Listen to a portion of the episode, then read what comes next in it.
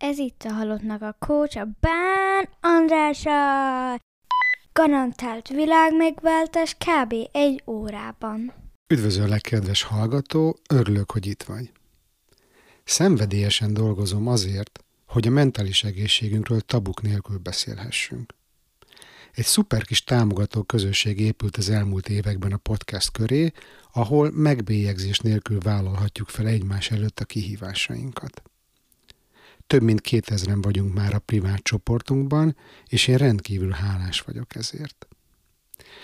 Viszont sajnos a Big Tech nem értékeli azt a fajta kapcsolódást, ami ténylegesen értéket teremt, és az üzleti érdekeiknek megfelelően folyamatosan tekergetik lefelé az eléréseket. Nem tudom, te hogy vagy vele, de én az élet minden területén a szabadságra törekszem, így itt is. Ha te is szeretnél velem rendszeresen kapcsolódni, akkor kérlek iratkozz fel a hírlevelemre, amiben hétről hétre elmesélem, mi történik a háttérben, és inspiráló tartalmakat ajánlok. Közvetlenül vissza tudsz írni nekem, és én minden e-mailre igyekszem válaszolni. Ha tetszik a podcast, akkor kérlek, mesélj róla egy barátodnak, és most nyom meg a feliratkozás gombot azon a lejátszón, ahol éppen hallgatsz. A hírlevél linkjét és az összes többi hivatkozást megtalálod az adásnaplóban vagy a bánandrás.hu honlapon. A mai epizód a Vodafone támogatásával készült.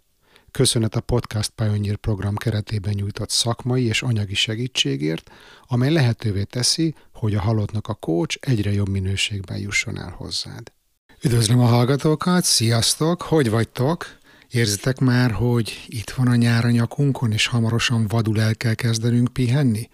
Én már nagyon várom, főleg, hogy az elmúlt hetekben, sőt azt kell mondjam hónapokban eléggé nagy volt a tempó nálam a melóban, ami egyáltalán nem panaszkodás, hanem egyszerű tény megállapítás. Néhány nappal ezelőtt jöttem vissza a Budapestről, ahol eltöltöttem egy hetet munka miatt. Alapvetően a Shell meghívására utaztam haza, és Gárdonyban eltöltöttem egy csodálatos délelőttöt, ahol egy nemzetközi csapatnak tartottam angolul workshopot a produktivitásról, annak a mitoszairól, a mentális egészségre gyakorolt hatásairól, és természetesen a kiégés megelőzésről. Aztán, hogyha már otthon voltam, akkor kihasználtam arra is a lehetőséget, hogy kollégámmal, Szűcs Izabella pszichológussal, akivel közösen szoktuk csinálni a csoportjainkat, leüljünk, és véglegesítsük a július 8-ától 10-éig élőben tartandó budapesti kommunikációs edzőtáborunknak a programját, és ha már találkoztunk, akkor rögzítettünk is egy jó félórás podcastet amolyan kedvcsinálóként ehhez a programhoz, téma az nagyon releváns ahhoz, amit föl fogunk dolgozni ebben a csoportos munkában. A passzív-agresszív viselkedésről beszélünk, meg arról, hogy mennyire fontos tartani a határainkat, de mennyire fontos az is, hogy ezt ne tegyük túl mereven, mert hogy annak rengeteg negatív következménye van mind ránk nézve, mind pedig a környezetünkre nézve, meg a kapcsolatainkra nézve. Úgyhogy jövő héten ez a passzív-agresszív e, téma lesz itt a, a halottnak a coachban.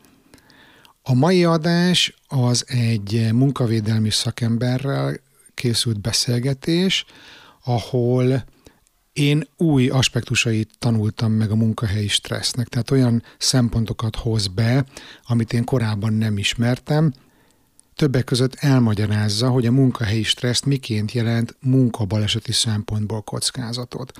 És ugye már nagyon sokat hallottunk itt a munkahelyi stresszről ebben a podcastben, és talán tudjátok már azt, hogy a munkai stressz nagyon könnyen szomatizálódhat, idegrendszeri kimerüléshez, szorongáshoz, depresszióhoz és természetesen kiégéshez vezethet.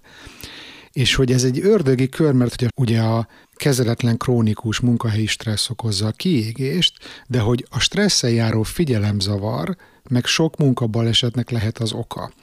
És egy kis elrettentő hír, hogy az ENSZ egészségügyi világszervezetének van egy előrejelzése, mely szerint az új technológiák elterjedésével, a globalizáció felgyorsulásával, a munkavállalók létszámának csökkenésével és átlagos életkoruk emelkedésével a munkahelyi stressz és a túlterheltség okozta depresszió 2030-ra vezető betegségé válik. Az durva, nem? Mert az 8 év múlva lesz. És egyébként most, hogy így kijöttünk ebből a két éves Covid világjárvány, lockdown megőrülésből, és hirtelen mindenki vissza akarja kapni az életét, sőt én azt gondolom, hogy most az inga talán az egyik végpontból át is lendült a másikba, és nagyon sokan úgynevezett revenge eh, vacation terveznek, tehát hogy csak azért is elutazom, én most, hogy eh, ugye repkedtem, hát eléggé megdöbbenve tapasztaltam, hogy milyen kihívásokkal küzdenek a, az általam használt fapados légitársaságok, hogy gyakorlatilag olyan szinten eh, van túlterhelve a rendszer, hogy nincsen szabad légifolyosó, órás, két órás késésekkel tudnak elindulni a gépek, nincsen személyzet, nincsen személyzet a repülőtéren, ugye a Covid alatt mindenkit szépen kirúgtak,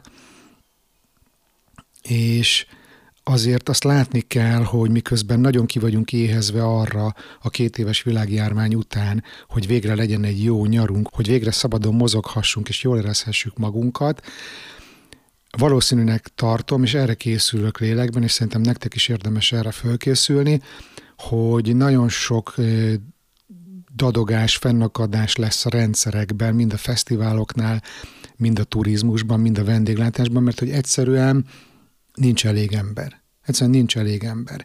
Mondok egy példát, amikor visszaértem Stockholmba, az Arlanda nemzetközi repülőtérre, akkor a security-nál olyan, hát én szerintem legalább 500 méteres sor volt, amit így ránézésre másfél-két óra volt csak bejutni a security-n. Vagy itt volt néhány héttel ezelőtt a fociban a bajnokok ligája döntője, ahol el kellett egy kicsit halasztani a meccs kezdését, mert hogy egyszerűen képtelenek voltak beengedni az embereket a stadionba. Szóval elképesztő, hogy mennyire lehet érezni a Covid utóhatásait, és én azt gondolom, hogy ez még egy jó ideig el fog tartani, mire normalizálódik a helyzet. És tudom, hogy még sok idő, még le lehet vonni az összes tanulságot, de azért már most lehet látni, egy csomó olyan megnyilvánulást nagy cégektől, ami azt gondolom, hogy a dolgozók mentális egészségének szempontjából hát rendkívül kérdőjeles, és abszolút nem gondolom azt, hogy fenntartható az az állapot, ami most van. Ugye a héten nagy port kavart, és egyébként nemzetközi botrány lett abból, hogy e, Váradi úr, a vízernek a vezére, hú de hülye hangzik, a vízernek a vezére, egy belső kommunikációba azt mondta, hogy elfogadhatatlan az, hogy minden ötödik ember a túlterheltség és a krónikus fáradtság miatt beteget jelent, és hogy most ez egy ilyen nyári időszak, és a sok vesztességet most be kell hozni, úgyhogy mindenki, aki ki van merülve, az is menjen dolgozni. Na most ez a belsős videófelvétel kikerült már a CNN-re is, és hát óriási botrány van, hiszen pont a repülés az, ahol mondjuk egy ilyen krónikus fáradtság akár emberéleteket is követelhet, hiszen ez egy veszélyes üzem. Vagy itt van a másik kedvencem Elon Musk, ugye, aki bejelentette, hogy vége van a remote worknek, és hogy mindenki azonnal húzzon vissza az irodában meg a, meg a gyárba. Nyilván a, a gyári dolgozók, tehát akik a, a összeszerelő szalag mellett álltak, azok eddig is ben voltak, de hogy most már a fehér gallérosoknak is kötelező bent lenni. És ugye ő maga például idézőjelben azzal a jó példával járt elől, hogy amikor nehezen indult be a, a Model 3-nak a gyártása, akkor ő maga bent aludt a gyárban, a földön, és hogy gyakorlatilag kb. ezt várja el a dolgozóktól is. Eléggé keményen beszól a dolgozóknak, hogy igenis tessenek húzni. Szinten a héten volt botrány, nem tudom, ismertek az angol közért láncot, a Sainsbury's-t, ahol nagyon régóta megy egy párbeszéd, hogy a, a közértben dolgozóknak egyszerűen hiába van a törvény szerint meg a minimálbéret, de hogy az a minimálbér olyan alacsony, hogy ezzel a nagy inflációval, amit most tapasztalunk a világban, egyszerűen nem elég a fizetésük arra, hogy egy megélhetést, egy tényleges megélhetést biztosítsanak maguknak az átlag dolgozók. Ugye ez a living wage, hogy van a minimum, minimum wage, meg van a living wage, hogy mi az, amit ténylegesen kell ahhoz, hogy megérjél, megéljél, és a Sainsbury's dolgozók már régóta protestálnak azért, hogy megkapják legalább ezt a living wage-t, ami ugye vissza lett utasítva, miközben a nagyon sikeres CEO-ja a vállalatnak kapott egy fizetésemelést, ami úgy néz ki, hogy meg háromszorozták az eddigi fizetését, és hogyha jól emlékszem, akkor most 3,8 millió angol font az éves fizetése. Tehát elképesztő, hogy mi történik, hogy egyszerűen az a benyomásom, hogy semmi más nem számít, mint a profit, mint a profit rátának a, a fenntartása. És hogy iszonyatosan rövid távon gondolkoznak ezek a nagy cégek, és miközben itt a, az Árnyék Podcastből ismert műsor, műsorkészítő társammal, Derdák Andrissal vitatkoztunk ezzel, hogy, hogy igen, azért egy kis cég simán tönkre megy, és ezért el kell bocsátani a dolgozóit, és ugye nekik is ez történt a francia Sziget Kft-vel, és be is, be is csukták a boltot. Én ezt értem, de hogy azt gondolom, hogy még a kis cégeknek is muszáj olyan e, tartalékot képezni, ami egy ilyen esetleges krízis helyzetre, akár egy évre elegendő, hogy fenntartsa a, a működést, meg hogy megtartsa azokat a dolgozókat, akiket ténylegesen ők értékelnek. És egyébként erre van jó példa is, például a, a budapesti buli negyedből, nem tudom, hallottátok-e, hallottnak a Kocs 84. epizódját, ott az egyik helynek a, az üzletvezetőjével beszélgettem, akik több mint egy évig tartották az egész staffot, akkor is, amikor a Covid miatt be volt zárva a kocsma, mert egyszerűen azt gondolták, hogy nekik ez a felelősségük. És én azt gondolom, hogy ez tök jó lenne, hogyha elterjedne széles körben ez a viselkedés, vagy ez a hozzáállás, hogy nekünk, nagyvállalatoknak, nagyvállalati vezetőknek ne csak az legyen már a felelősségünk, hogy a részvényesek irányába megmutassuk, hogy igen, megvan a profit, hanem hogy azért felelősségük van nekik a dolgozók iránt is, és vannak ezek a cégek, ahol több ezer, több tízezer ember dolgozik, róluk szól a cég. Nélkülük, mint most látjuk, nem működik semmi.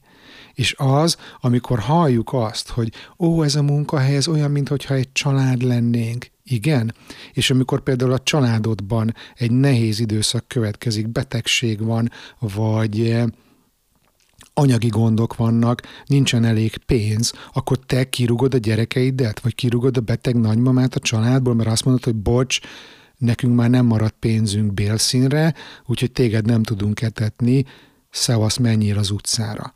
Ugye, hogy egy igazi családban ez nem történhet meg, hanem akkor összehúzzák a derékszíjat, és akkor mindenki zsíros kenyeret teszik, és nem bélszint. És addig ez van, amíg újra jó idők jönnek. Na most a vállalatoknál ez abszolút nincs meg ez a hozzáállás.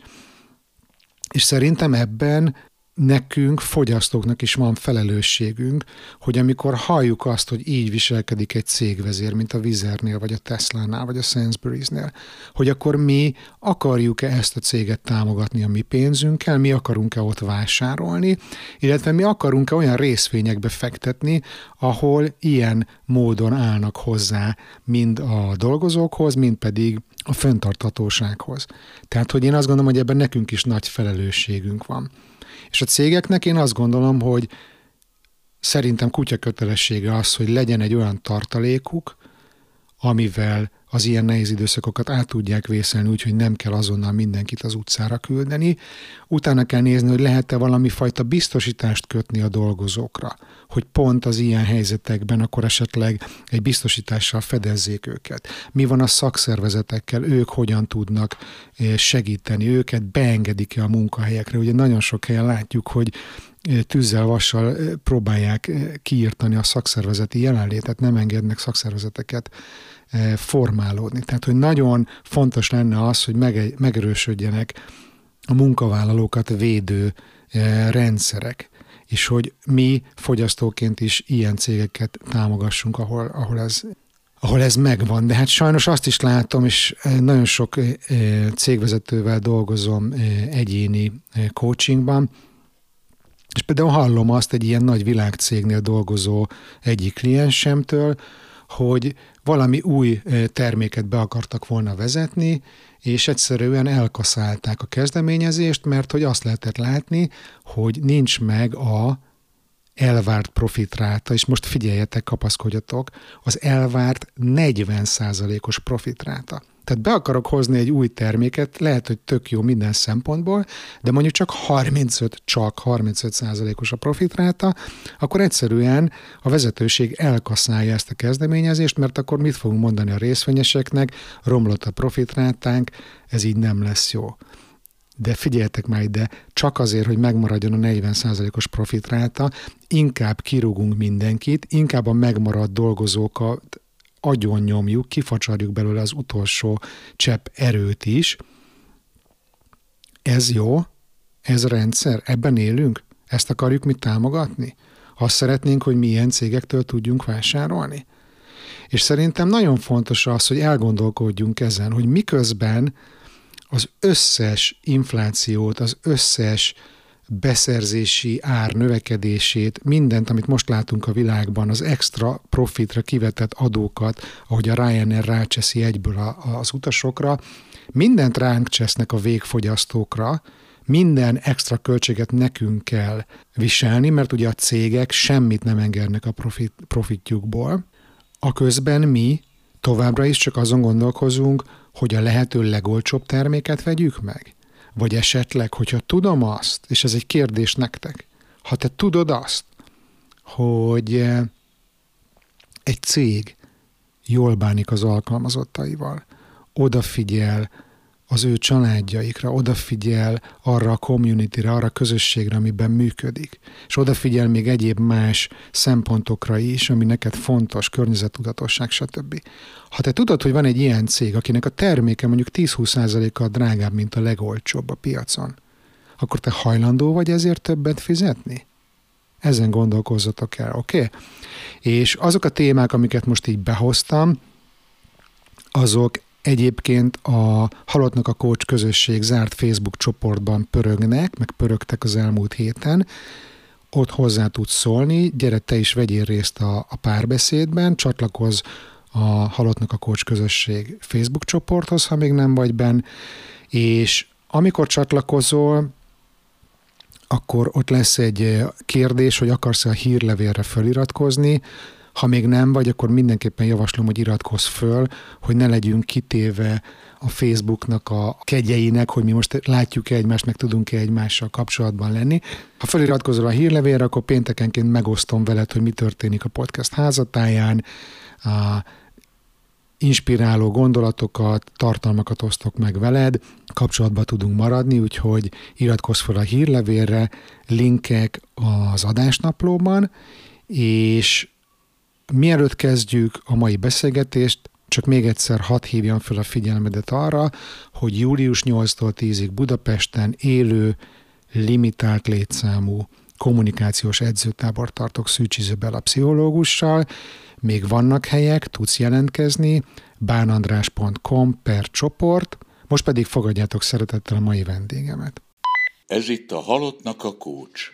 Üdvözlöm a hallgatókat, sziasztok! A mai vendégem Szarka Beatrix, aki munkavédelmi szakember, és arra fogunk beszélgetni, hogy milyen munkavédelmi szempontjai vannak a stressznek és a kiégésnek.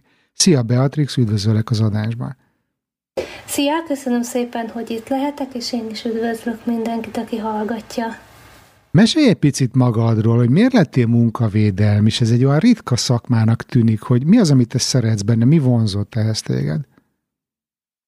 Hát ez elég régen kezdődött, gyakorlatilag én a Semmelweis Egyetemen, mint közegészségügyi járványügyi felügyelő végeztem, és amikor elhelyezkedtem az ANTS-nél, akkor nagyon szerettem volna élelmezés, egészségügyel vagy járványügyel foglalkozni, de nem volt lehetőség, csak munka, munkaegészségügyel.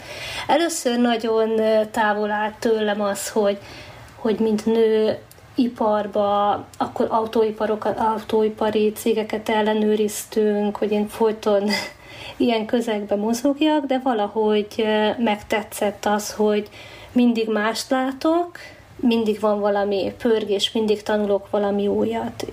És ezen belül persze nagyon megtetszett az, hogy, hogy hogyan segíthetem az embereknek az egészségtudatos szemléletét. Most így mondtad ezt, hogy nőként ipar, hogy ez, ez, ez egy férfi szakma, ez a munkavédelem, és érzel bármiféle megrökönyödést, amikor megjelensz mondjuk Csinibe egy ipari területen? Hát férfi szakma igenis, meg nem is. Tehát jó lenne, ha sok férfi lenne benne, gyakorlatban sok nő is megtalálja a helyét. Igazából tehát férfiak, nők kicsit máshogy dolgoznak. Ez egy, tehát maga az ipar, vagy mondjuk ha nézem az építőipart, azért az eléggé egy férfi központú iparág. Tehát nagyon sok a férfi benne, és vannak olyan szituációk, amikor egy férfi jobban megtalálja a hangnemet, Viszont vannak olyan szituációk, amikor nőként lehet, hogy jobban elfogadják, amit mondok, vagy egy más stílusban tudok kommunikálni. Volt már esetleg negatív élményed, hogy azt mondták, hogy na, a, a, a női mi volt ott miatt, esetleg negatív megkülönböztetés, vagy beszólás volt ilyenre példa? Igazából olyantól, akinek úgymond számít a véleménye, olyantól nem, akinek, tehát aki meg úgy érzem, hogy tehát van, van az a van az a szint, amikor már mindegy, hogy férfi vagy nő az ember, a munkavédelmi is jelenlétét akkor sem nézik jó szemmel, és olyankor lehet, hogy kaptam negatív megjegyzést, de azt szerintem ugyanúgy férfiként is megéltem volna, csak lehet, hogy más, más hangnemben. Tényleg egyébként ez érdekes felállás lehet, mert ugye te neked a motivációd, ez egyfajta segítő motiváció megóvni a munkavédőket, esetleges balesettől, vagy majd beszélgetünk később részletesen a stressz hatásaitól, de hogy akármilyen jó szándék is vezérel téged, el tudom képzelni, hogy azok a cégvezetők, vagy azok az alkalmazottak, akikhez te kimész, azok egy ilyen ellenőrző, szigorú nénit látnak benned, aki, aki majd most mindjárt talál valami, valami rosszat. Ez, ez így van, vagy hogy, hogy működik ez? Ugye két oldalról is eh, volt szerencsém ezt a szakmát megélni, mert dolgoztam a munkavédelmi hatóságnál, és ott eh, sokszor a cégvezetők sem volt, hogy reptestek az örömtől, amikor kimentünk, viszont eh, mint munkavédelmi szakember, munkavédelmi hatósági munkában is mindig, az, mindig a preventív intézkedések volt a cél, soha nem az, hogy valakit megbüntessünk. Tehát amikor a munkavédelmisek, a hatóság kimegy a helyszínre, ők nekik mindig kötelező ugye jó indulattal és jó hiszeműséggel eljárni az ügyfelek hmm. felé, viszont hát sokszor ugye, mikor pont rosszkor jöttünk, mert bejelentés nélkül, pont egy, nem tudom, akár egy audit közepén, és vagy, vagy bármi ugye megy az élet, és akkor hirtelen bejön az ellenőrző hatóság, az soha nem kellemes, akkor voltak persze, hogy nem voltak túlságosan boldogok, mint, mint szakember a másik oldalon, ott ugye a munkáltatók azért mindig elfogadják azt, hogy mi segítségül vagyunk ott a munkavédelmi is, mert hát ők foglalkoztatnak, az ő érdekükben vagyunk ott, viszont a munkavállalók meg úgy érezhetik sokszor, hogy na, jön, aki most piszkál minket, meg most itt van a munkavédelmi, és akkor gyorsan nem tudom, fel kell venni a sisakot, be kell tenni a fődugót, és de majd, ha elmegy, akkor úgyis levesszük, tehát egy kicsit néha nem, nem, nem, nem mindig a kedvenc az ember a, a területen. Milyen finoman fogalmazó, hogy nem mindig vagy a kedvenc a területén. Én úgy fogalmaztam volna meg, hogy ritkán örülnek neked valószínűleg. Igen. Ez okoz egyébként bármiféle stresszt neked, vagy, vagy megterhelő ez valahogy érzelmileg, hogy ott vagy, szakmailag is a toppon vagy, meg elkötelezett vagy, hogy segítsél, és mégse örülnek neked. Ez nem, nem, nem nehéz ezt napi szinten megélni? Ezt annyira nem. Amit nehéz napi szinten megélni, amikor az embernek munkájának nincsen értelme. Sokszor a munkavédelem olyan, mint a könyvelő szakma, hogy a szükséges rossz és a jogszabály előírások miatt alkalmazzák az embert, elvárják, hogy kimenjen hetente, havonta, bármikor ellenőrizni, meg esetleg tanácsot adni, de amit mond, azt már nem tartják be. És ezt el lehet képzelni mondjuk a, a kis dolgoktól, hogy mondjuk egy kimegy az ember ellenőrizni, és egy konnektor még három hónap múlva is lóg ki a falból, de el lehet képzelni a nagyobb dolgokig, amikor mondjuk mondjuk egy védőburkolatot egy fűrészre nem tesznek föl.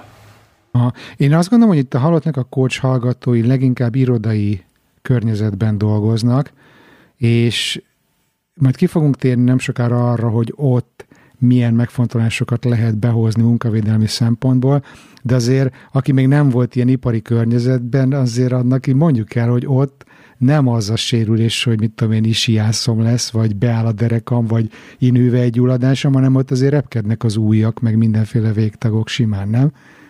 Igen, sajnos van van ilyen, azt hiszem van ez az asztalosok, hogy hogy köszönnek az asztalosok, most nem látják a, a hallgatók, de hogy ugye két, két ujja. Igen. Szóval mások, mások a, a veszélyforrások, és köszönöm, hogy ezt felhoztad, mert erről külön szeretnék majd beszélni, hogy, hogy az irodai veszélyforrások, hogy munkavédelem szempontjából az irodákban mire érdemes odafigyelni. Arról mesélj egy picit, hogy a leveletben írtad nekem, hogy sokat hallgattad a Halottnak a Coach podcastet, és abból jöttél rá, hogy lehet, hogy te is egy kiégéssel találkoztál az előző munkahelyeden alkalmazottként, és hogy már egy picit beszélgettünk arról, hogy mi az, ami neked okozhatott feszültséget vagy stresszt, ugye ez a nem örülnek neked, és, és úgy érzed sokszor, hogy fölösleges a munkád. De hogy mesélj még egy picit, amennyit meg tudsz itt osztani adásban, hogy, hogy mi volt az, ami szerinted kiégéshez vezetett nálad, és hogy milyen módon változtatta meg ez a te hát hogy is mondjam, karrier irányodat, mert ugye itt azért tudjuk, hogy, vagyis hát én már tudom, hogy itt azért változások álltak be a te életedbe az elmúlt időszakban. Mennyit tudsz erről elmesélni nekünk? Mi az, ami stresszt okozott még neked?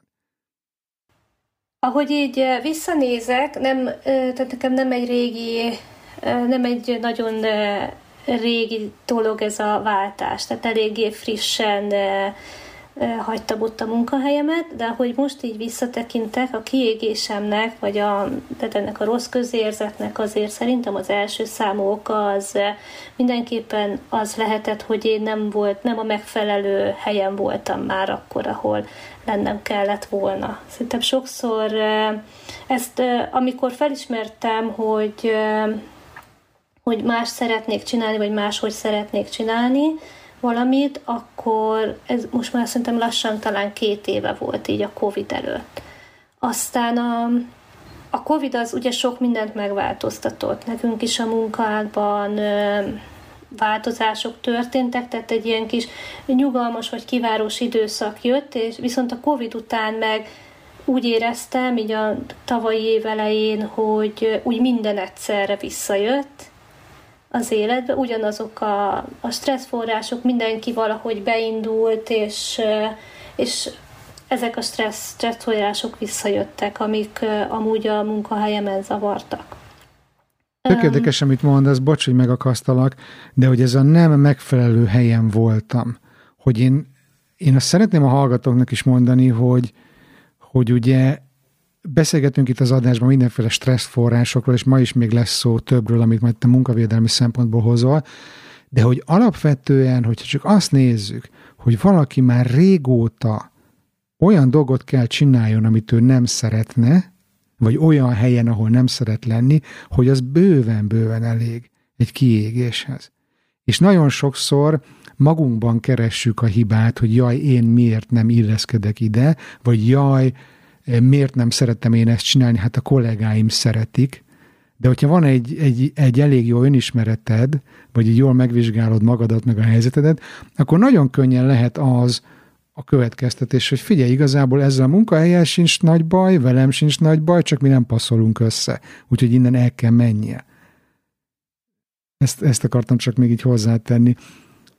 Nekem is, mikor ezt így kimondtam és realizáltam, szerintem valahol egy párkapcsolatban is lehet hasonló dolog, hogy két ember egyszerűen nem úgy illik össze, vagy az évek folyamán már úgy változtak, hogy, hogy nem egymás irányába, hanem ellenkező irányba, és, hogyha, és ugye lehet, hogy ez könnyebb felismerni, és azt mondani, hogy, hogy, hogy váltunk. Ugyanígy a munkahelyen is hogyha lehet egy munkahely nagyon jó, de hogyha valakinek mondjuk a, a, a, a személyiségében nem passzolnak a dolgok, akkor az már lehet egy, egy stressznek a forrása. Uh-huh. És akkor te sokáig ugye alkalmazott voltál, sőt, ha jól, jól értem, mostanáig egész életedben? Nem, nem, igen, és itt, itt jön be az, hogy hogy lehet, hogy nem az alkalmazotti viszony volt, ami, ami nekem akkor vagy ebben a formában megfelelt. Azt nem meséltem, hogy mi kint éltünk a férjemmel 11 évig a közel-keleten és nekem az utolsó öt évben volt ott egy vállalkozásom, ami egy ilyen kis vállalkozás volt, ilyen digitális nyomtatással foglalkoztam, ez egy egyszemélyes kis vállalkozás, és, és gyakorlatilag ebből jöttünk haza, és utána Úgyhogy 11 évig gyakorlatilag én az gyerekekkel voltam otthon, meg mellette a vállalkozás, hazajöttünk, és nekiálltam 8 órába dolgozni, tehát ez már egy, egy, egy megterhelő dolog volt. És e, nagyjából három év után realizálódott az bennem, hogy, hogy akkor nekem lehet, hogy nem ez, a, ez az utam, vagy lehet, hogy nem ebbe a környezetbe. Igazából a külföldi életnek van egy olyan vonzata, hogy az ember egy kicsit valahogy máshogy kezd el gondolkozni, egy kicsit kicsit innovatívan, nem tudom, sok emberrel találkozik az ember, egy multikulturális környezet, amit már nem biztos, hogy nem biztos, hogy itthon úgy úgy, úgy mindenhol meg lehet találni. Sokszor látom azt multinacionális cégeknél, hogy behoznak olyan szabályozásokat, amik tehát, hogy ilyen politikai korrekt szabály, politikai korrektségre ható szabályozásokat, hogy mondjuk a nőket nem lehet megkülönböztetni a munkahelyen, meg nem tudom, nem lehet megkülönböztető vicceket, vagy valamiket mesélni, és ezekre nagyon odafigyelnek. Ez, ez egy multiba úgy, úgy megvan. Én azt tapasztaltam külföldön, hogy ez a nyugati társadalmakban úgy alapból megvan. Mondod ezt úgy, hogy közel-keleten voltál. Igen, a nyug- igen. igen, ott azért vannak, tehát ez egy ilyen kétélű dolog, mert, mert ott, ott van egy nyugati gondolkozás a, a nyugatiak között, és akkor ott valahogy a nyugat meg a kelet úgy, úgy találkozik, de úgy barátságosan összefér. Ugye azt mondod, hogy vannak ilyen általános multis szabályok, és hogy azt akartad ezzel mondani, hogy utána, amikor visszajössz Magyarországra, ha jól tudom, hogy kisvárosban laktok, akkor ott ezt nem tudod érvényesíteni, vagy, vagy mit akartál ebből kihozni? Igen az, hogy sokszor a, a magyar gondolkozás, meg ez a magyar mentalitás nekem belül feszültséget teremtett, feszültséget teremtett mondjuk, hogyha elmentem és csináltam egy nagyon jó munkát, nagyon jól úgy éreztem, hogy szakmailag ezt a toppon kiviteleztem, és utána azt mondták, hogy hát nagyon örültek, és örülnek, hogy ilyen jól nézek ki, mert amúgy és ez engem így, tehát én úgy éreztem, hogy ez így nem volt korrekt, mert én azt a, abban a munkában nagyon sok energiát belefektettem. Hát, hogy ahhoz képest, és hogy nő ők azt vagy, látták, és... hogy egy nő megy oda. Ahhoz képest, hogy nő vagy, és ráadásul lehet, hogy csinos, és akkor fú, és még... És... Tehát, hogy ezt látták, nem az, hogy milyen jó munkát tettél az asztal. Igen. És hogy akkor ezt nehezen élted meg.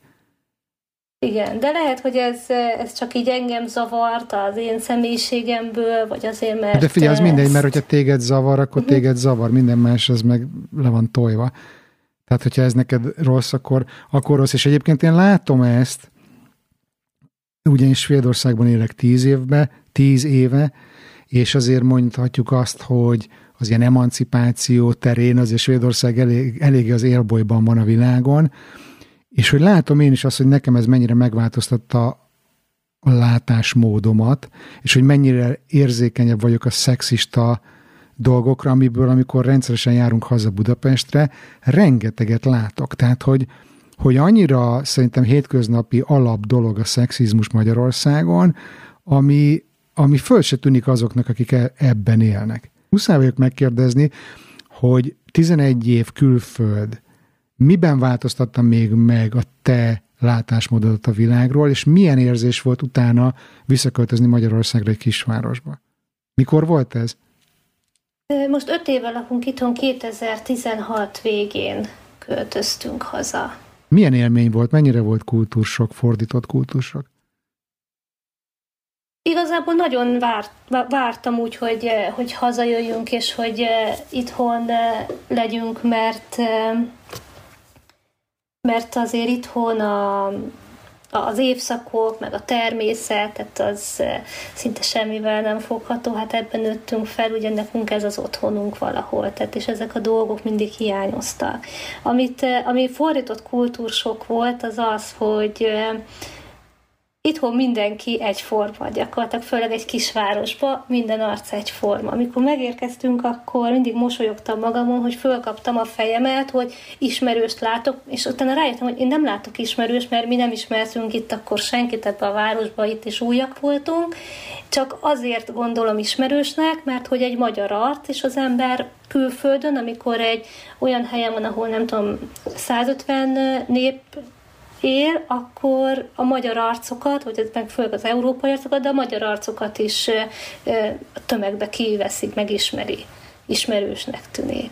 Úgyhogy ez egy ilyen sok, egy kicsit ilyen, hát sokként élt meg, és hát ilyen viccesnek tartottam inkább, tehát annyira nem, nem sokkolt. Ez a, a Magyarország, te is mondtál, hogy gyakorlatilag, hogy észre se veszik, a, annyira be van épülve ez a szexizmus, hogy észre sem veszik, hogy ez egy kicsit olyan érdekes volt, hát meg visszaszokni a magyar oktatási rendszerbe, vagy megtanulni. Az, hogy nem ért, tehát hogy ne, nehezen értik meg a, azt, és nem tolerálják, úgy érzem, hogy ha beszéled a nyelvet, attól te lehet, hogy valamit nem tudsz, és megkérdezed, mert nem tudod, hogy hogy van. Hogy kulturális megkap... háttér? Igen. Hogy nincs meg a kulturális háttér. Ú, erre igen, tudok egy jó példát majd mondani. És a, és a gyerekeknek ez nagyon sok probléma volt az iskolában, mert ők folyékonyan beszélnek magyarul, de nem magyarul gondolkoznak, és hogy most máshogy írja le a számot, vagy máshogy írja a betűket, az borzasztó nagy probléma volt, és sok stressz érte őket ebbe meg csomó kulturális, bocs, hogy csomó kulturális referencia hiányzik, tehát hogy hiába tud magyarul, nem magyar gyerekek között nőnek föl. A feleségemet akartam példának mondani, aki Svédországban nőtt föl, Magyarországon született, három évesen került ki, itt nőtt föl, és aztán mit tudom, 20 évesen költözött Magyarországra munka miatt. És eh, egy idő után már nagyon jól tudott magyarul, de mindig, amikor ment valami hivatalba, vagy ügyet intézni, akkor így mondta, tökéletes, szinte tökéletes magyarsága, hogy ne tévessze meg, meg az ügyintézőt az, hogy én tudok magyarul, mert egy csomó minden nem értek, amit nekem mond. Tehát, hogy így ismerem a szavakat, hallom, amit mond, de hogy legyen kedves magyarról magyarra lefordítani. És igen, voltak nekem is ilyenek. Nem voltam ennyire fölkészülve, hogy, hogy ki kell, hogy tájékoztassam bárkit is, hogy attól, mert beszélek magyarul, még nem tudom, hogy mi, hogy van például amikor el kell venni a gyereknek bevásárolni az iskolaszereket, és megkapja az ember a listát, és hát így fogalmam nem volt, hogy ez, ez micsoda, hogy, hogy, hogy mik azok a szavak, amik ott vannak. Tisztasági csomag. Ez jut igen, meg gyerek. postairon. A, hogy ez is rajta volt. Értem. Kicsit térjünk még vissza erre, hogy akkor te ugye kint éltetek közel-keleten, saját vállalkozást pörgettél, gyerekekkel foglalkoztál, és amikor hazajöttetek Magyarországra egy kisvárosba, akkor mentél 8 órába alkalmazottnak munkavédelmisként, és eltelt egy pár év, mire rájöttél, hogy ez a felállás neked nem fekszik, igaz? Igen. Esetleg érzékeltél-e bármiféle testi tünetet, vagy bármi tünete volt-e annak a stressznek, amit, amit akár kiégésig is úgy érzed, hogy el, el, elfajult a dolog? Mit éreztél magadon? Hogyan vetted észre, hogy te nem jó helyen vagy? Ó, testi tünetet így gyakorlatilag a fáradt. Tehát, hogy nekem sokszor volt az, hogy nagyon fáradt voltam. Annyira, hogy nem tudtam koncentrálni, és de mégis kellett, ugye, tehát kellett, hogy, tehát kellett, hogy dolgozzak, kellett, hogy csináljam, meg kellett írjak még egy e-mailt, úgyhogy már a betűket alig láttam, mert annyira el voltam fáradva. De erről majd szeretnék beszélni így a, a munka közi szüneteknek a, a mindjárt átérünk, mindjárt átérünk, csak még ki akarlak faggatni téged erről a kiégésedről. Még, még előtte, sokkal előtte voltak tüneteim, amikor megjöttünk Magyarországra, akkor akkor olyan tüneteim voltak, amivel táppénzre is kellett menjek. Nevezetesen igazából ez egy emésztő szervi tünetem volt, ami tehát görcsölt a hasam.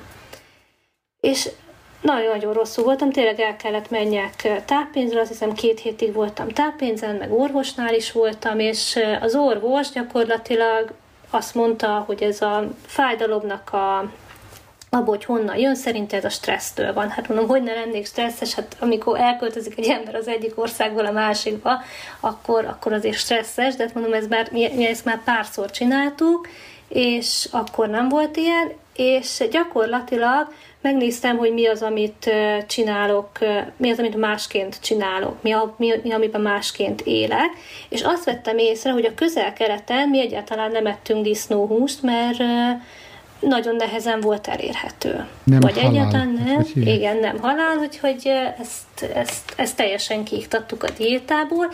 Viszont ahogy megjöttem Magyarországra, ugye itt meg az van, ami elérhető, tehát azt ettem folyton. Úgyhogy egy jó ideig leálltam a, a disznóhús fogyasztásával itthon is, és akkor rendeződtek a tüneteim, és ennek tulajdonítom amúgy be, hogy gyakorlatilag a diétám is megváltozott, és, és plusz egy, egy stressz szituáció. Csak kérdezted, hogy milyen kultúrsok volt, amikor visszajöttünk, gyakorlatilag nem kultúrsok, de mégis érte azért nem egy megterhelés a szervezetet, és azt akarom csak ebből kihozni, hogyha valaki ugye külföldre költözik, vagy, vagy külföldről hazajön, akkor lehet, hogy ebbe is érdemes egy kicsit belegondolni, hogy a, a diéta, meg a, egy diéta is egy életmódváltozás is éri az embert, amikor Abszolút. országot vált.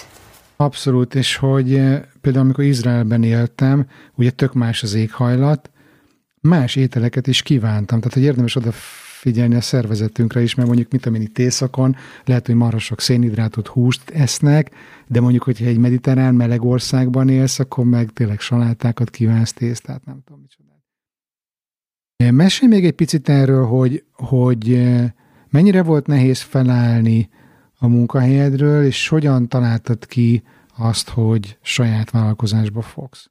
A saját vállalkozás ötlete az már egy ideje, ugye azért is foglalkoztatott, mert már csináltam, és tudtam, hogy ebbe így elég jól tudok működni, tehát nagyjából tudtam, hogy mire számíthatok. Azt, hogy mennyire volt nehéz, elég nehéz volt, nagyon sok álmotlan éjszakám volt, hogy ez a jó döntés, és gyakorlatilag amikor mielőtt ezt eldöntöttem, én elmentem egy pszichológus szakembernek a véleményét is kikértem, plusz egy munkajogász véleményét is kikértem az a saját szituációmról, és hogy ők hogyan látják ezt a dolgot. Úgyhogy én ezt a döntést, ezt nem úgy gondoltam, hogy nem szeretném egyedül meghozni, és nagyon jól döntöttem, hogy igazából két szakember bevonásával hoztam egy olyan döntést, ami... Milyen pluszt adott neked az, amit a szakemberektől kaptál?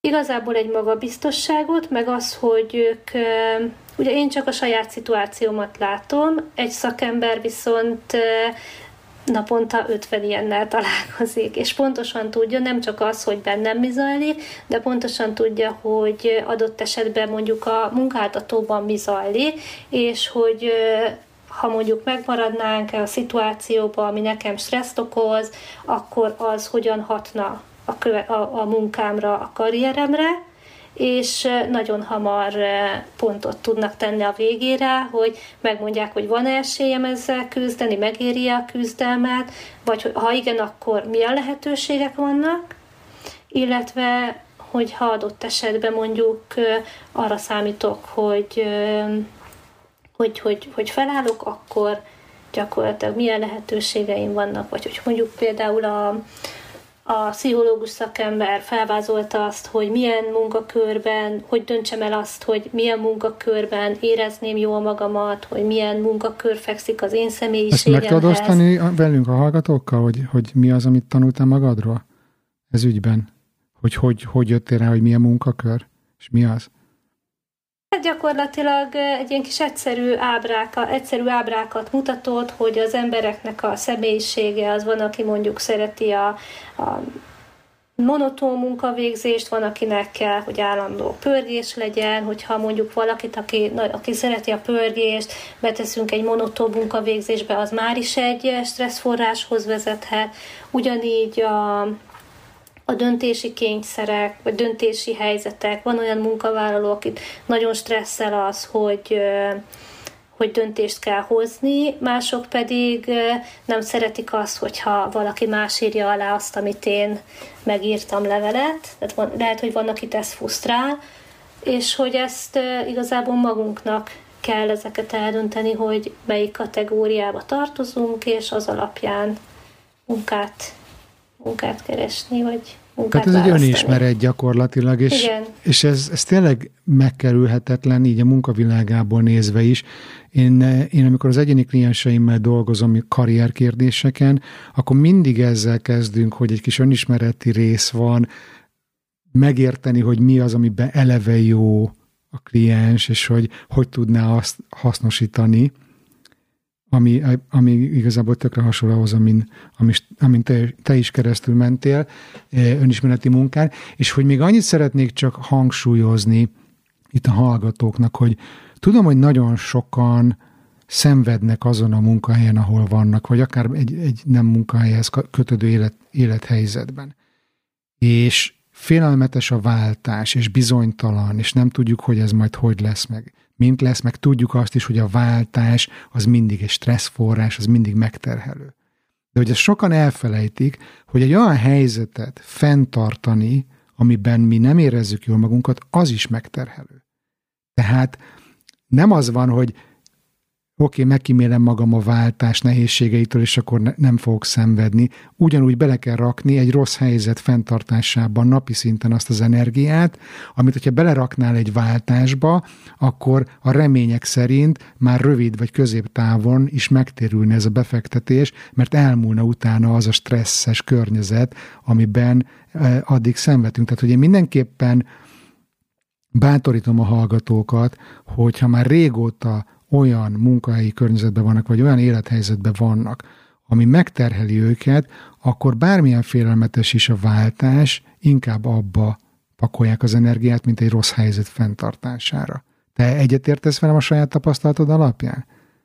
Igen, egyetértek százszerzalékosan, hogy mindenképpen energiaigényes egy rossz, egy számunkra rossz helyen lenni. És akkor te ezt beláttad, segítséget kértél, el, elhatároztad magad, és akkor végül is kiugrottál ebből az alkalmazotti létből, és saját vállalkozásba kezdtél. Így, igaz? Igen. Mi, mikor történt ez?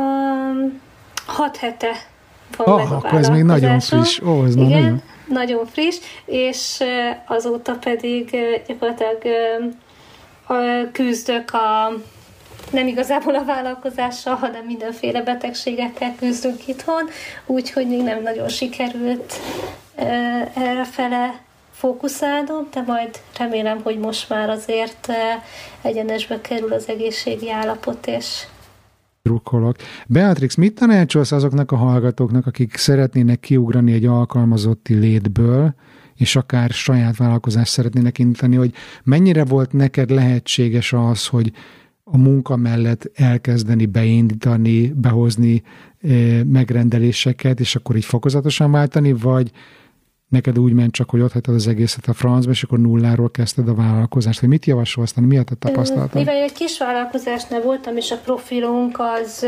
ugyanaz, amit most csinálok, az a munkahelyemen is ugyanaz volt, tehát én ebben a ebben a tekintetben nem tudtam párhuzamosan csinálni, mert az összeférhetetlen lett volna a céggel.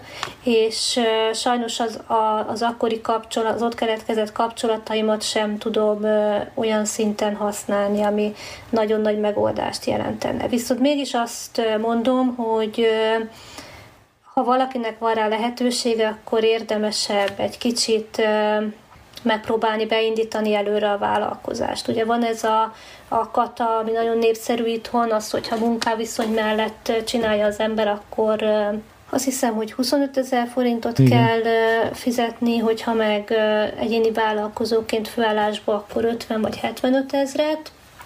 Úgyhogy ez is egy, ez is egy szempont lehet, és mindenképpen azért egyszerűbb úgy, men, úgy elindítani valami, vagy úgy, úgy váltani, úgy ott hagyni a munkahelyet, ha már tudom, hogy hova fogom letenni a lábamat.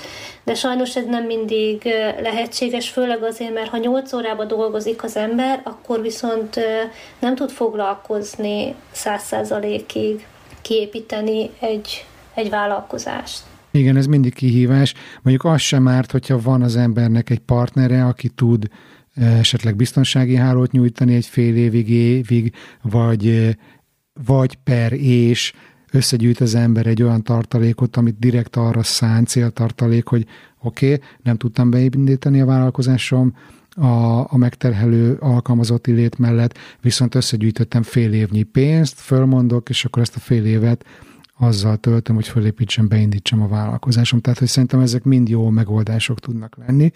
És mielőtt most már tényleg hagylak, hogy a szakmáról beszélj, a munkavédelemről, meg, a, meg az irodai munkáról, meg a stresszről és a kiégésről, csak annyit mondj el még a személyes sztoridból, hogy most te hogyan tekintesz a jövőbe? Ugye azért nehézkes egy kicsit, mert amint felmondtam, gyakorlatilag nem akarok nagyon politikai dolgokat behozni, de amikor én felmondtam, akkor pont úgy éreztem, hogy na most már itt a Covid vége, és most már egy kicsit nyugalmasabb időszakunk fog következni, és akkor meghoztam ezt a döntést, aztán gyakorlatilag két hét múlva jött egy háború, amit a szomszédságban azért nem annyira elég nyugtalanító, és ugye ennek nyilván lesznek gazdasági vonzata is. De amúgy a jövőben próbálok pozitívan tekinteni, tehát megteszem azt, ami tőlem tehető, és folyamatosan keresem a lehetőségeket, azt a ismerőseimmel, egyéb vállalkozókkal beszélgettem, és azért egybehangzóan azt mondják, hogy egy vállalkozás beindítása az körülbelül két évet vesz igénybe még. Tehát amikor a gazdaság is egy jó helyzetben van, úgyhogy türelemmel próbálok lenni, és teszem a dolgom. A kiégésedből mi az, amit tanultál? Mik azok a leckék, amit magaddal viszel, hogy megelőzd a jövőben a következő kiégést? Hát most mondanám azt, hogy amikor felismeri az ember a tüneteket, akkor azonnal kezdjen el valamit csinálni, de sajnos nem mindig van rögtön lehetősége egy embernek, vagy nekem sem volt rögtön lehetőségem, vagy nem jött meg rögtön az elhatározás.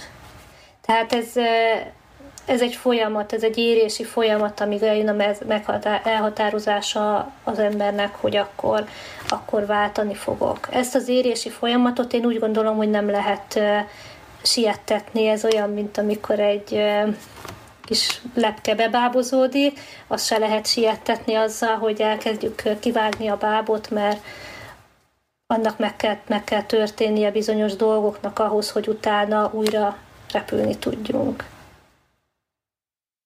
Ez tetszik, és egyébként meg nyilván nem lehet egy reális elvárás senkinek saját magával szembe, hogy az egész életét felhőtlen boldogságban élje. És vannak, amikor megterhelő időszakok vannak, és van, amikor tényleg rosszul érezzük magunkat, de hogy nagyon sokszor azt tudod tenni magaddal, hogy, hogy megengeded magadnak, hogy rosszul érezd magad, átérzed ezt, és aztán abból motivációt meríteni lehet, és, és úgy tovább menni, amikor készen készen állsz, vagy úgy érzed, hogy készen állsz. És ezt mondod te is, hogy nem fogod sietetni magadat? Igen, azt mondom én is, hogy, hogy van, amit nem lehet siettetni, de azért el kell kezdeni dolgozni, és hogyha legalább magunkon belülről, és vannak az életben Hát az életnek mindig több része van, tehát nem csak a munkahely van, nem csak a család van, és nem biztos, hogy mindegyik helyen azonnal el tudok érni változást vagy fejlődést.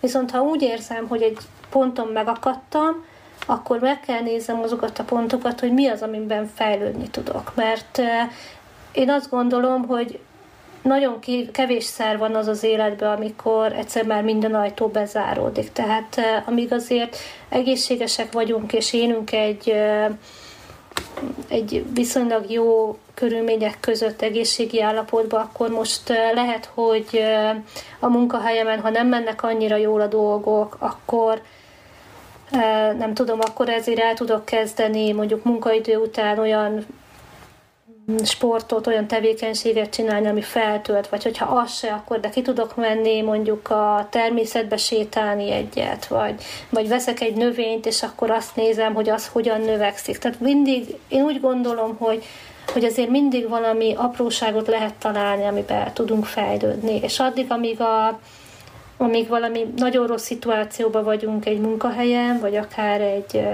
bárhol, akár a családban is lehetnek olyan dolgok, hogy amiből nem tudunk kiszakadni, akár egy hozzátartozó betegsége, akkor is meg kell találni azt, a, azt ahol tudunk fejlődni, ha más nem, akkor akár a kétkezű munkában, a takarításban, vagy, vagy ezekben a dolgokban örömet lelni.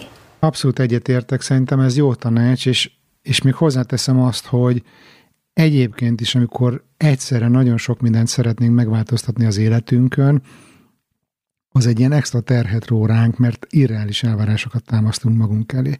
Tök jó, hogyha csak egyszerre egy dolgot, és akár pici dolgot, pici lépésekkel elkezdünk változtatni, és szépen ezt a munkát végezzük konzisztensen hosszú időn keresztül, és egy nap azt fogjuk észrevenni, hogy tök más az életünk, mint egy évvel vagy két évvel ezelőtt volt. Jó, hát figyelj, de Beatrix, akkor, akkor térjünk át a szakmai részre, hogy a munkavédelem és a kiégés milyen kapcsolatban áll egymással. És amit te írtál a, ha jól tudom, akkor a, a honlapodon, a, a beyondsafety.hu-n egy bejegyzésben, hogy hogy említed ezt, hogy a WHO előrejelzése szerint az új technológiák elterjedésével, a globalizáció felgyorsulásával, a munkavállalók létszámának csökkenésével és átlagos életkoruk emelkedésével a munkahelyi stressz és a túlterheltség okozta depresszió 2030-ra vezető betegségé válik. Az nyolc év múlva van. Úristen, most mit csináljunk? Mi, mi, mi, mi ez a stressz? Hogyan látja ezt a munkavédelem? A munkavédelem úgy látja a stresszt, meg a szakemberek úgy látják a stresszt, hogy eleve ugye a napunk nagy részét, amit nem alvással töltünk, tehát az ébreléti órák nagy részét a munkahelyen töltjük, és az nem mindegy, hogy milyen körülmények között van. Én úgy gondolom, hogy elég sokat beszélgettünk most itt a, ebben az adásban eddig a stressznek a mentális okairól. De ugye a stresszt azt gyakorlatilag három dolog válthatja ki. A, beszélhetünk ugye fizikai ártalmakról, olyan ártalmakról, amik, kémia, amik kémiai ágensek okoznak stresszt, és ugye beszélhetünk a mentális dolgokról. A mentális dolgokat ugye azokat taglaltuk gyakorlatilag, meg azt szerintem mindenki napi szinten éli, hogy nem tudom, eh, rossz a főnök, mindig rossz szemmel néz, a másik munkavállaló mindig elkésik, őtek soha nincsen semmi, hogyha három perc előbb állok fel, akkor már nem tudom. Szóval vannak eh, fizikai, vagy vannak ilyen mentális eh, stresszorok, amiket ugye mindenki mindenki él, meg mindenki könnyen megért. És hát emellett ugye a munkavédelemben megkülönböztetünk kémiai és fizikai stresszorokat is. A kémiai amik... nagyon izginek hangzik, kezdjük ezzel, mesélj erről. Jó, tehát hogy ezek gyakorlatilag, nem fogok nagy dolgot mondani, de mondjuk a túlzott koffeinfogyasztás, dohányzás. Sertéshús, és, amit mondtál. Hát, Igen, tehát lehet, hogy az, hogyha most hirtelen én megváltoztatom a diétámat, és tehát az is egy stressz a, a szervezetre nézve. Ugye stressz hatására gyakorlatilag a szervezet nem nagyon tesz különbséget a szervezet a stressznek, stresszel kapcsolatban olyan szinten, hogy az most egy valós életveszélyes dolog, hogy mondjuk jön az oroszlán, és egy perc múlva megesz, vagy pedig csak a munkatársam lépett be az irodába, és már megint az az alkó van rajta, amit én ki nem állhatok. Tehát Hú, vagy bocs, a... bocs, kémiai stressz, hogy nagyon büdös pacsuli van a kollégán. Az is például. kémiai stressz? Igen, vagy például, igen, az is lehet kémiai stressz, de mondjuk mondjuk az, hogy a takarítónő az állandóan hipóza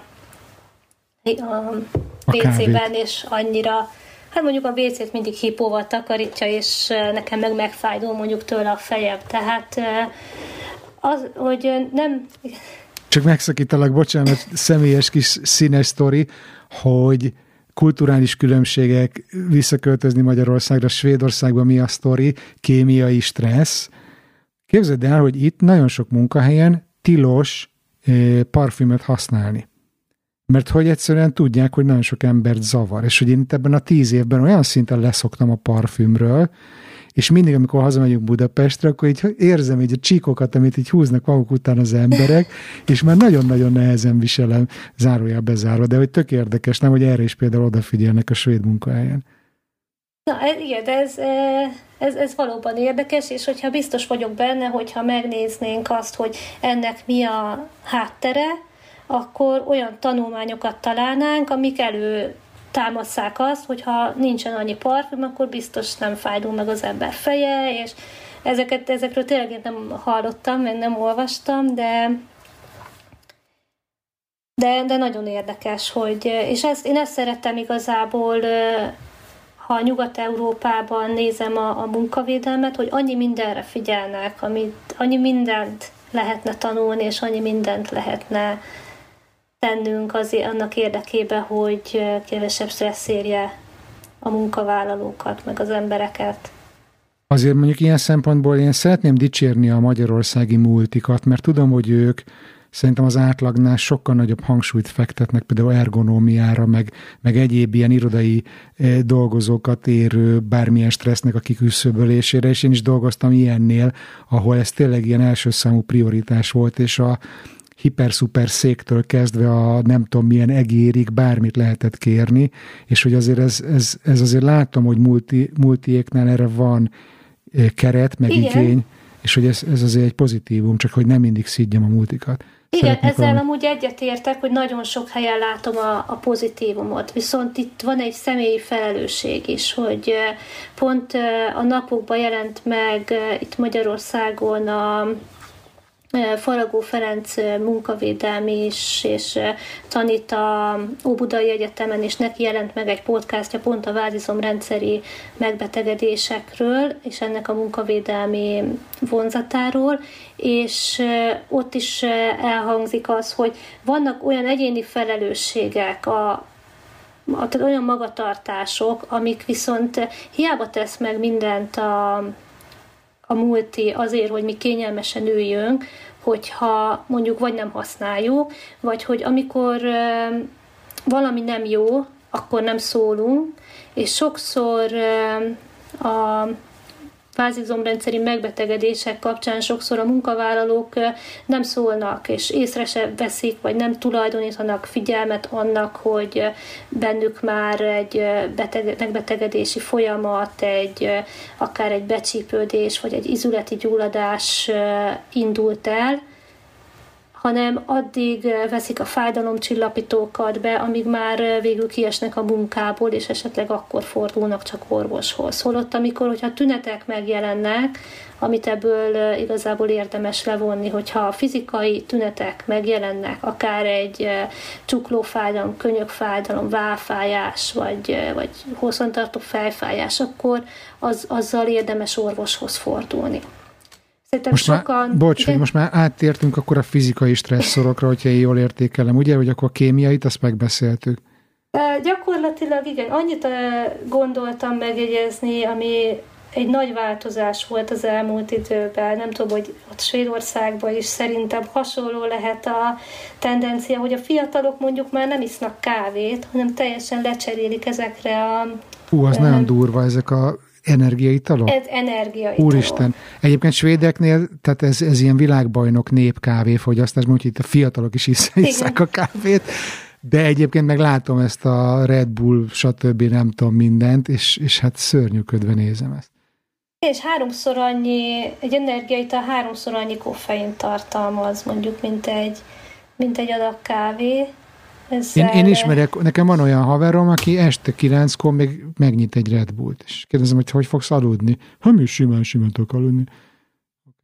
Szerintem amikor már hozzászokik a szervezet, mert mondjuk szerintem a skandináv népek is este is még kávéznak, nem? Abszolút, én már nem szoktam. Igen. Oké, okay, tehát a, hogy, hogy akkor hogy a kémiai... Fizikai. Igen, és igen, akkor már a, a fizik... stressz az gyakorlatilag ez a fizikai stressznek egy, tehát az, az ülő munka, ami ugye az irodai munkát leginkább jellemzi. Sitting ami... is the new smoking, mondták, amikor kiköltöztem Svédországba, akkor láttam tíz évvel először, tíz évvel Igen. ezelőtt először olyan asztalt, amit így föl lehetett emelni álló pozícióba, sőt, még azon is csodálkoztam, hogy valami elromlott az asztalomon az irodában, és akkor szóltam, hogy nem tudom teljesen fölemelni, kihívták a, a facilities és mondták másnapra meg, sikerült meggyógyítani. Kérdeztem, hogy mi volt a baj az asztalnak, és mondták, szoftvert kellett rajta frissíteni. Tudod, én meg ilyen magyar tíz évvel ezelőtti fejemmel csak így pislogtam, hogy tessék, elnézést, mit van szó? Igen, de most már azért itthon is egyre többet látom azt, hogy vannak ilyen eh, állítható asztalok, amiket lehet állva is használni, vagy lehet olyan széket használni, ami nincs félig ül az ember, vagy teljesen ül. Viszont amikor ugye ez az állóasztal amúgy tényleg nagyon jó, azt mondják, hogy akár évekkel meghosszabbítja az ember életét, hogy nem mindig ülve dolgozik. Viszont a fizikai stressznek ugye ott is van hatás, amikor ugye, hogy ülünk, görnyedünk, és egy ilyen görnyed pozícióban, mint amikor nem tudom, egy nyuszi megbújik a bokorba, és hogy azzal gyakorlatilag azt kommunikáljuk a szervezetünknek, hogy valamilyen veszély leselkedhet ránk.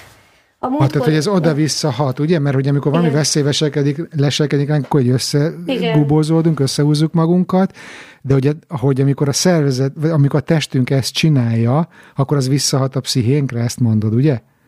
Igen, ezt mutatják ki a különböző tanulmányok erről szólnak, hogy a, hogy gyakorlatilag ez oda-visszahat, mert hogy a szervezet, a, a test nem tudja úgy megkülönböztetni, hogy milyen veszély vagy stresszforrás van, hogy jön-e az oroszlán, vagy csak tényleg a, a, csak egész nap így dolgozunk, és gyakorlatilag ugyanazok a hormonális reakciók játszódnak le sejtszinten, mint hogyha tényleg valamilyen fizikai támadás érne minket, és ugye a szervezetnek, tehát a, a vér minden a váziszomzatba megy, hogy tudjunk menekülni, viszont nem menekülünk, hanem ott ülünk, tehát olyan több, több rétegű ez nagyon értékes információ. Szerintem én, én, a, én a csoportban és a klienseimnek szoktam tanítani az asszertív kommunikációt, meg szoktam mondani, hogy hogyan menjenek be az irodába, hogy kidúzzasztják a melkasukat, tehát hogy kihúzzák magukat, és egy ilyen egyenes, magabiztos testtartást vesznek fel, amikor bemennek mondjuk egy tárgyalóba vagy az irodába, de hogy akkor ez nem csak amiatt jó, hogy mások hogyan látják a mi viselkedésünket, hanem ez a fizikai stresszt is megszünteti, vagy megkímél minket attól. Igen, mert ugye kihúzod a mákast, meg a vállat, és rögtön azt kommunikálod magad felé is, hogy gyakorlatilag itt, a, ami a leg ugye a legjobban védeni kellene, hogy a támadás érne az a belső szervek, a tüdő, a szív, hogy nem összehúzom magamat, hogy eltakarjam, hanem, hanem kinyitom, tehát biztonságban vagyok. És, Igen, és erre eszembe hogy az a trükk, van egy kolléganőm, az Izabella, egy pszichológus, akivel együtt fejlesztettük ki a csoportos coaching programunkat, és hogy mindig úgy kezdtük, hogy mielőtt a csoport megérkezett, akkor mi csináltunk egy olyat, hogy győztes póz, és akkor, ugye lev, és akkor levegőbe a kezeket, de ugye egy ilyen, nem tudom, izgalmas előadás, vagy, vagy valami megméretetés előtt, hogyha egy ilyen győztes pózt benyomsz, akkor már azzal is azt az üzenetet küldöd a, az agyadnak, hogy ez, ez, ez jól fog menni, vagy jól ment majd. Igen, és ennek az ellentétje, amiben meg napi 8 órát ülünk, a, akkor nyuszi póz, mikor megbújunk a én, én már nagyon, mögé.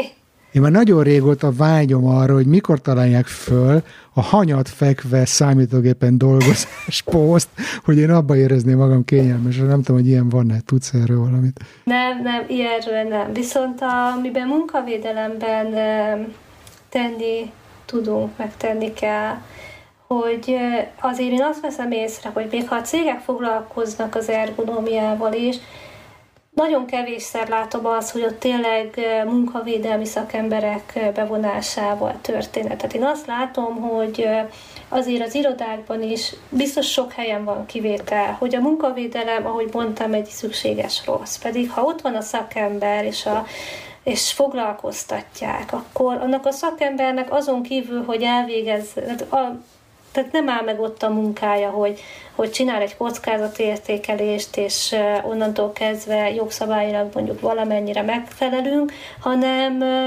tehát az oktatások, a munkavállalóknak, a dolgozóknak a, a folyamatos oktatása arról, hogy, hogy milyen, milyen ártalmakkal találkozhatnak. Sokszor, amikor látom az ilyen irodai munkavédelmi oktatást, akkor nem tudom, elmondják, hogy dáj föl a székre, meg ne botolj meg, de mondjuk azt nem mondják el, hogy hova forduljál, hogyha mozgásszervi panaszod van, vagy, vagy, vagy mit tehetsz az ellen, hogy, hogy, hogy mentálisan ne, ne kevesebb stressz érjen a munkahelyeden, vagy hogy milyen technikák vannak. És amit pont egy előző adásodat hallgatva írtam meg az e-mailt, amikor ugye egy hölgyel beszélgettél, aki azt mondta, hogy mennyi, milyen sok munkaórát ül a gép előtt, és azt nézte, hogy ha ő két óránként föláll, de a szembelévő meg csak három, akkor rá rosszul néznek, vagy ő kevesebbet dolgozik.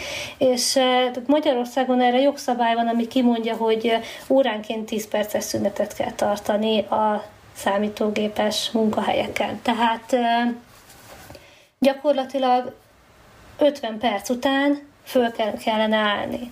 És Most ami a legdurvább ebben a jogszabályban, amit írtál nekem, hogy és maximum hány órát lehet képernyő előtt lenni egy nap? És a összes képernyő előtti képernyő előtt végzett tevékenység a hat órát nem haladhatja meg. 6 óra, kedves munkaadók. Tényleg akkor most én azt mondom, hogy 6 órája ülök a számítógép előtt, most hívjatok be egy meetingre, mert ma már nem ülhetek a gép előtt, ezt mondhatom? Hát ezt meg kéne szervezniük, ezt szerintem ezt nem a munkavállalónak kéne mondania, nem a dolgozónak, hanem ezt szervezési intézkedésekkel és egyébként ennek le, van valami élni. jogi következménye, hogy ezt nem tartják be a munkavállalók, munkaadók? Mert ugye az biztos, hogy nem hat órát ülnek maximum a gép előtt a mai világban az irodisták, az száz százalék. Ezt én is amúgy így gondolom, hogy, hogy biztos, hogy nem hat órát.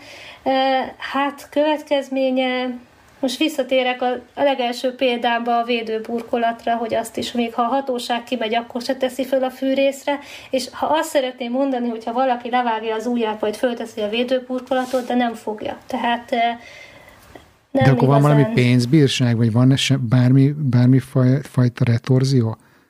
Hát van munkavédelmi bírság, azt lehet nem ilyenre, de hát, hogy ezt bebizonyítani, hogy hogy ki hány órát ül a gép előtt, és sokszor hát visszacsatolok oda, hogy az egyéni felelősség, hogy egy, megmondom az embernek, hogy óránként 10 perc szünetet kell tartani, de hogyha benne van valaki egy munkában, nem fog felállni egy, egy lehet, hogy másfél vagy két óráig.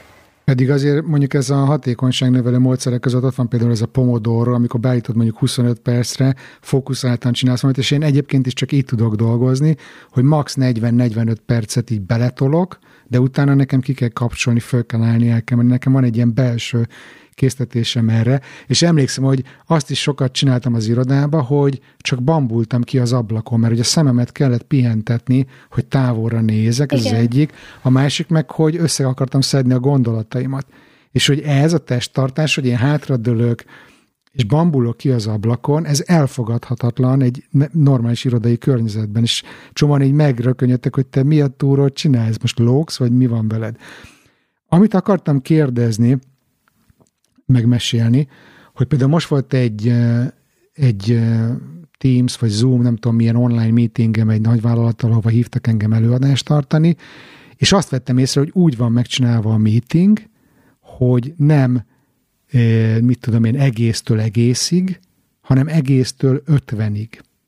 Tehát, hogy ez például milyen jó lenne, hogyha tudatosítaná magába mindenki, aki ilyen online meetingeket szervez, hogy igenis szükség van erre a 10 perc képernyő nélküli életre, és nem egy órás meetingeket rakunk be, hanem 50 percest vagy 20 percest, ugye?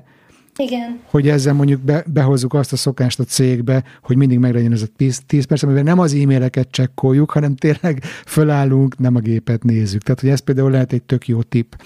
A másik, ami kihívás, és ez munkavédelmiseknek is gondolom, hogy kihívás, hogy most azért a COVID miatt hát eléggé alap lett ez a hibrid munkavégzés, ahol mondjuk két-három napot otthonról dolgoznak az emberek. Na most azt hogyan ellenőrzöd? Hát az mindenkinek máshogy van ott a munkaállomása. Azt ellenőrizni nem lehet, hanem azt csak is széges szinten lehet szabályozásba foglalni, hogy milyen körülményeket kell megvalósítania a embernek, aki otthon szeretne dolgozni, hogy az otthoni körülményeit hogyan alakítsa ki. És a munkáltatónak viszont már itt, itt nincsen, tehát itt, itt azért bejön a nagy személyi, személyi felelősség. Itt már a munkáltató nem tudja megnézni, hogy most a konyhaasztaltól dolgozik az ember, vagy a kanapéról, és olyan mozgásszervi megbetegedések alakulhatnak ki, az ilyen, tehát most olvastam is valahol, hogy mennyire megnőtt a, az ilyen irodai munkákkal összefüggő mozgásszervi megbetegedések a home office miatt. Azért, mert görnyeten itt-ott dolgoznak az emberek. Ugye nyilván, amikor elkezdődött ez az egész, még nem ruháztak be rögtön egy otthoni irodára, hanem tényleg mindenki a konyhaasztal, meg a nem tudom, ahol éppen le tudott ülni, főleg mikor itt vagy négy-öt tagú család, mindenki otthon van, és otthonról kéne dolgozni, akkor épp, hogy ki hol talál helyet a hálószobában, az ágyon, vagy a padlón, vagy tehát ez, ez nehéz volt. Azért most már eltelt két év, és úgy gondolom, hogy ez a home office most már vírustól függetlenül is vannak nagyon jó, nagyon pozitív hozományai a home office-nak. Csak arra kell figyelni, hogy erre egyrészt hozzunk megfelelő szabályozásokat, mint a munkáltatói oldalról, hogy írjuk le, hogy hogy kell kinézni egy, egy munkahelynek, hogy hol kell lenni az egérnek, egér alá támasz, karfát használjon a munkált, munkavállaló otthon, másrészt pedig az egyéni felelősség is ott kell, hogy legyen mellette, hogy, hogy, hogy akkor be is tartja azt a munkavállaló. Tehát, hogy ne próbáljunk meg ilyen cowboyok lenni, hogy de mi, mit tudom én, kitekert nyakkal félig oldalra fordulva a konyhaasztalnál is tudunk, nem tudom, csodákat tenni, hanem, hanem figyeljünk oda ezekre a fizikai, kémiai stresszekre, és ne csak a mentálisra, ugye? Igen. És hogy a kiégéshez hogyan kapcsolódik ez? Mert ugye a kiégésnek a definíciója az, amikor hosszantartó kezeletlen stressz ér egy embert, akkor az kiégéshez vezethet, testi, lelki, érzelmi kimerültséghez, de hogy akkor itt az a plusz abból, amit te hozol, hogy itt ne csak a, azokra a stresszforrásokra gondoljunk, ami a mentális terhet jelenti, hanem ugyanúgy a fizikai meg a kémiai stresszforrások is belejátszanak ebbe a krónikus stresszbe, ami kiégéshez vezethet? Ez, ezt mondod? Igen, ez így gyakorlatilag a, a kapcsolódási pont a munkahelyi kiégés között, hogy tehát gyakorlatilag a, a fizikai jogok, az ergonomia, a rossz testtartás, és a maga azok a sok kemikália méreg, amit beviszünk, ezeknek a tartós együttléte az hozzájárulhat a kiégésnek a, a folyamatához. Oké, és akkor itt a vége fele milyen tippeket tudnál adni, amit a hallgatók tudnak hasznosítani, hogy, hogy legalább akkor ezt a fizikai, kémiai stresszt kikerüljék, vagy, vagy minimalizálják az életükben, hogyha mondjuk irodában dolgoznak, vagy otthonról?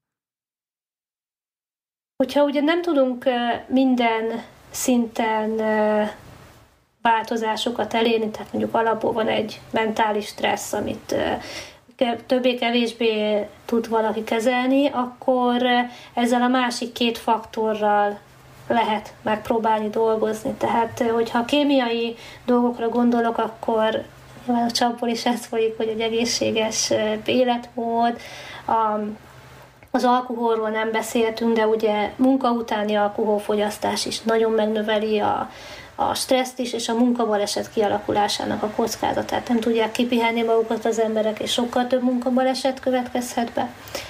A...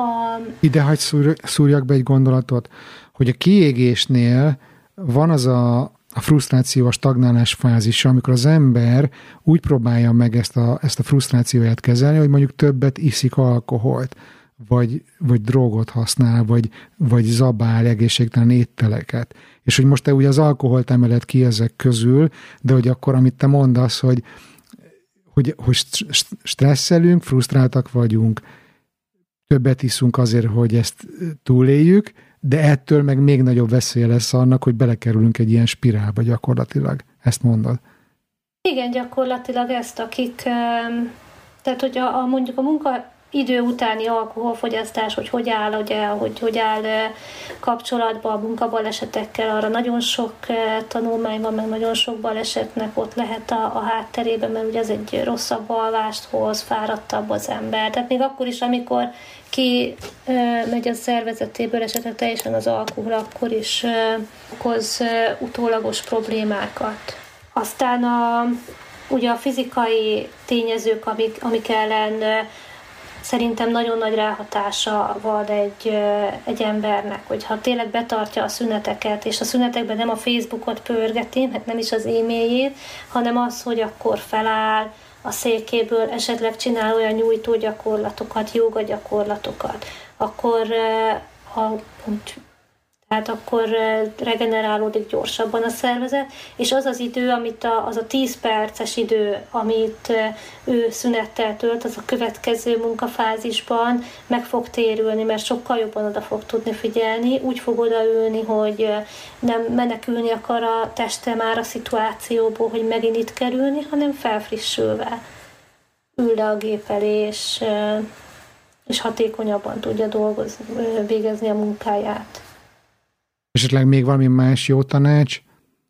Ugye Magyarországon minden munkahelyen kell, hogy legyen munkavédelmi szakember. Őket is fel lehet keresni a dolgozónak, lehet tőlük tanácsot kérni, bármilyen ergonómiai stressz szituációval kapcsolatosan is. Illetve minden munkahelyen van foglalkozás egészségügyi orvos, akit bármikor föl lehet keresni. Tehát tudom, hogy a munkavállalók nagy része évente, két évente jár, a, az orvoshoz, de hogyha panaszunk van, akkor azt a munkahely, azt az orvost azért fizeti, hogy a panaszt meghallgassa, tehát érdemes hozzá elmenni. És hogyha ugye kialakul egy mozgásszerű megbetegedés a akár az egér használattól, akár a rossz ülőpozíciótól, akkor ugye az könnyen lehet egy foglalkozási megbetegedés, amit szintén a foglalkozás egészségügyi orvosnak és a munkáltatónak tudnia kell, hogy tudjon ellene tenni. Tehát, hogyha nem szólok, hogy nekem fáj a csuklóm, a billentyű használattól, meg az egerezéstől, akkor a munkáltató magától nem tudja kitalálni, hogy ez egy rossz pozícióban lévő asztal, amin tudnánk esetleg változtatni. Tehát, hogy szóljunk gyakorlatilag ehhez, és, és vegyük igénybe azokat az erőforrásokat, amit törvény alapján biztosítania kell a munkaadónak, és figyeljünk oda ne csak a mentális egészségünkre, hanem a fizikaira is, amiben nekem Igen. ez a kémiai volt a mai beszélgetésben, ami ilyen nagyon izgalmas. Figyelj, de Beatrix, nagyon szépen köszönöm, és akkor téged meg lehet találni a beyondsafety.hu weboldalon, hogyha jól tudom. Igen. Oké. Okay. Jó van, nagyon köszönöm, hogy itt voltál, és megosztottad ezt a sok eh, tudást velünk. Maradt-e benned még valami szépen. a végén? Nem, köszönöm szépen én is a lehetőséget, hogy eh, beszélgethettünk. Jó van, én is köszönöm. Szia, szia! Köszönöm, szia! Kedves hallgató, köszönöm, hogy még mindig itt vagy, remélem megérte végig maradnod. Ha szeretnél egy szuper társaság részévé válni, akkor csatlakozz az online támogató közösségünkhöz a Facebookon, keresd a Halottnak a Coach közösség csoportot, és ne felejts el követni az Instagramon a Halottnak a Coach címen. Amennyiben szeretnél velem dolgozni, részt venni egy csoportos coaching programon, vagy egyéni tanácsadáson, meghívni a cégedhez workshopot vagy érzékenyítő beszélgetést tartani, esetleg podcastet készítenél velem, akkor a részletekért látogass el a bánandrás.hu weboldalra. A bánandrás.hu-n feliratkozhatsz a hírlevelemre is, amiben péntekenként bepillanthatsz a kulisszák mögé, és megosztom veled, mi inspirál éppen, mit találok érdekesnek a világban. Iratkozz fel a Halottnak a Coachra a Patreonon exkluzív tartalmakért, és támogasd a munkámat havi egy kávé árával. Küldhetsz egyszeri támogatást is a Paypalon vagy Revoluton, részletek az adásnaplóban. Köszönöm már a figyelmed, kérlek iratkozz föl a Halottnak a Coach podcastre azon a lejátszón, ahol éppen most hallgatod, és mesélj a műsorról egy barátodnak. Bán András voltam, a mi hamarabb viszont hallásra.